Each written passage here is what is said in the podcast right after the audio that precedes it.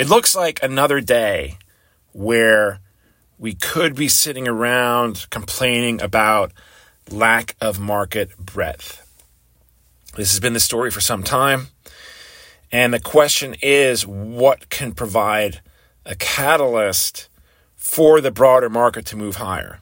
I say the broader market, the S&P 500 does keep moving higher. It is now approaching the 5,000 milestone, which is nice psychologically, but this is still really just thanks to a few couple of stocks. Now, earnings have been good this earnings season, but here too, it has not caused the kind of stampede you might expect from investors. And if earnings haven't provided the catalyst, then the question has to be asked what could? And it's not going to be the Fed. That horse has left the barn, it would appear, at least for a couple months still. Now, Bitcoin is interesting.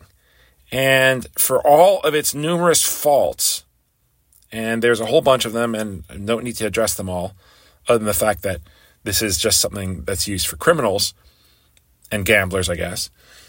Bitcoin has been a solid leading indicator for the broader market, the broader stock market, going back about a year or so.